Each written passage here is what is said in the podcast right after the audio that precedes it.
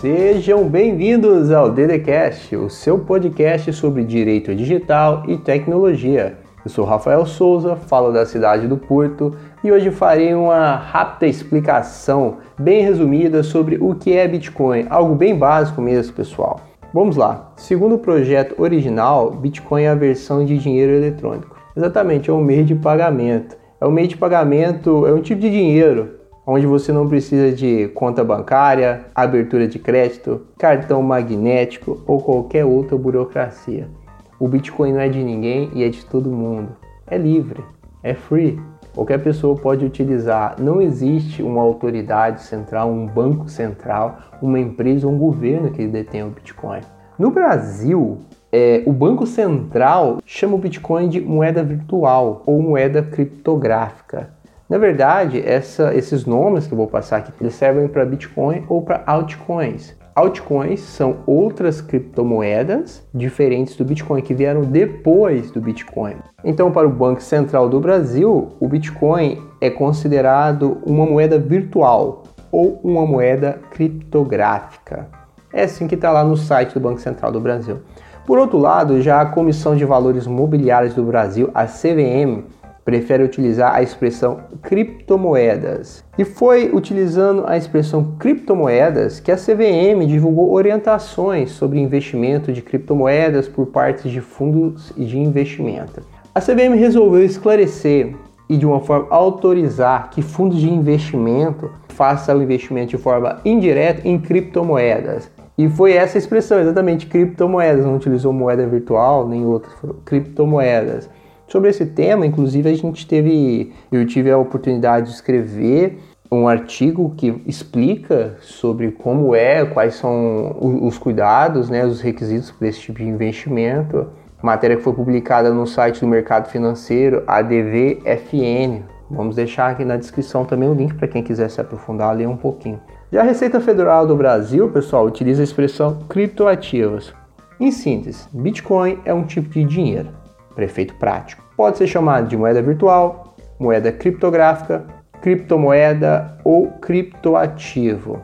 E as criptomoedas que vieram depois do Bitcoin são chamadas de altcoins. Tá aí as noções preliminares de nomenclatura, né, sobre as criptomoedas.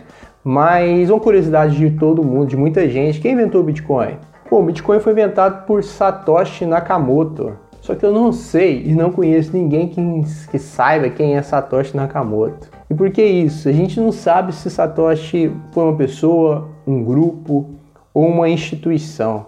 Uma curiosidade interessante é que, independente da identidade do seu criador, o domínio Bitcoin.org né, foi registrado 18 de agosto de 2008, antes da divulgação do projeto. Em 31, só em 31 de outubro do mesmo ano que o projeto foi divulgado e posteriormente oficialmente lançado o código do Bitcoin em janeiro de 2009. Tá bom, mas se você quiser saber um pouco mais, quiser beber na fonte, vale a pena ler o paper em inglês, que já possui versão para o português, né? Recomendo a leitura, vou deixar a descrição, e lá no site do, do bitcoin.org. Enfim, o verdadeiro inventor do Bitcoin é um enigma e é bem possível que continue assim. Pois o que tudo parece, o Nakamoto ele concebeu e criou o Bitcoin para o mundo. Não se importou com a autoria, com seus direitos de autoria. Tanto é que o fez, é, ocultou a sua identidade, né, e criou um pseudônimo, Satoshi Nakamoto, para de uma forma identificar o criador do projeto. E além disso, o Bitcoin é um software de código aberto. Satoshi assim fez, é uma licença de, de uso livre. Assim, qualquer pessoa pode usar, testar, melhorar o código, tudo de graça. Não é necessário pagar nenhum royalties ou nenhum custo para a instituição, para a pessoa. Tá lá, pessoal. Se você quiser, inclusive, você pode baixar o código do Bitcoin, o blockchain né, do Bitcoin, colocar no seu computador, desde que você tenha espaço em alguns gigas Tá lá, pode analisar, se quiser construir outro código, é livre. Tá bom, você aprendeu aí as noções preliminares, mas agora você quer saber onde aprender mais. Porque existe muito conteúdo na internet. E às vezes é uma tarefa difícil e complicada entender como funciona, na verdade, pesquisar mais sobre o Bitcoin. E muitos desses, muito desses conteúdos, na maioria, eu ousaria dizer na maioria esmagadora das vezes, querem te vender alguma coisa.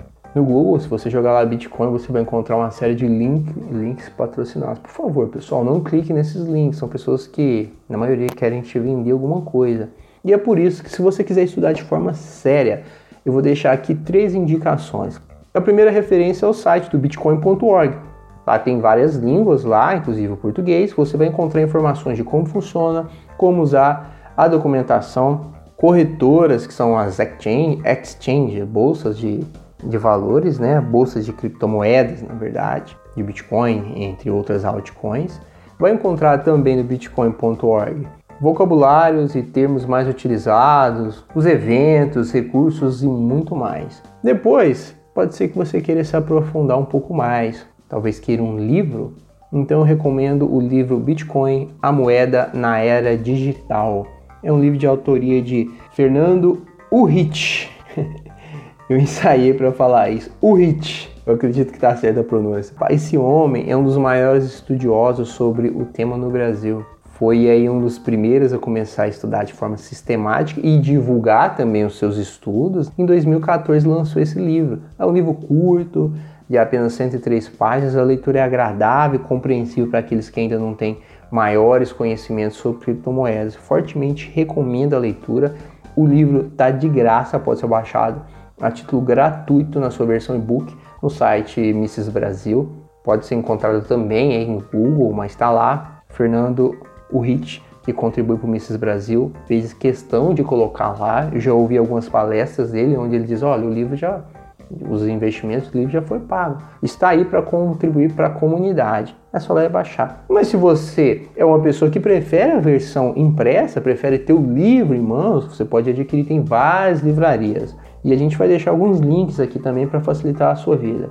Por fim, é possível que você queira acompanhar notícias e outros temas de relevância sobre o Bitcoin e outras criptomoedas. Por isso eu vou te indicar o site, o portal Livecoins, que é especializado em blockchain e criptoeconomia. Eu recomendo Livecoins, não estou ganhando nada para recomendar, tá? Isso aqui não é patrocinado, mas é porque é um verdadeiro portal de conhecimento, de conteúdo, conteúdo sério de pessoas que gostam, que se envolvem com a, com a comunidade e que acredita no valor do Bitcoin. E lá você vai encontrar notícias nesse site com cotação de Bitcoin, de outras criptomoedas, vai se informar também sobre eventos que acontecem em Brasil e muito mais, tá? Esse é um site que eu recomendo porque eu gosto das pessoas lá, eu quero inclusive mandar um abraço para o Matheus, para o Almir Teixeira, para o Gustavo também, é um site onde esporadicamente eu escrevo sobre temas jurídicos relacionados ao mundo das criptomoedas. Vale a pena conferir, é muito bom. Então, pessoal, por hoje é só. E eu gostaria de agradecer a você que me ouviu até aqui e também informar que as referências, os livros e as reportagens, os links que serviram de base para esse episódio estão em nosso site direitodigitalcast.com. Pedimos aos ouvintes que venham interagir conosco seja com dúvidas, críticas ou qualquer sugestão através do nosso e-mail contato arroba direitodigitalcast.com contato arroba direitodigitalcast.com e também no nosso Instagram, o Instagram, Instagram, no nosso Instagram arroba direitodigitalcast. Um abraço para você e até a próxima.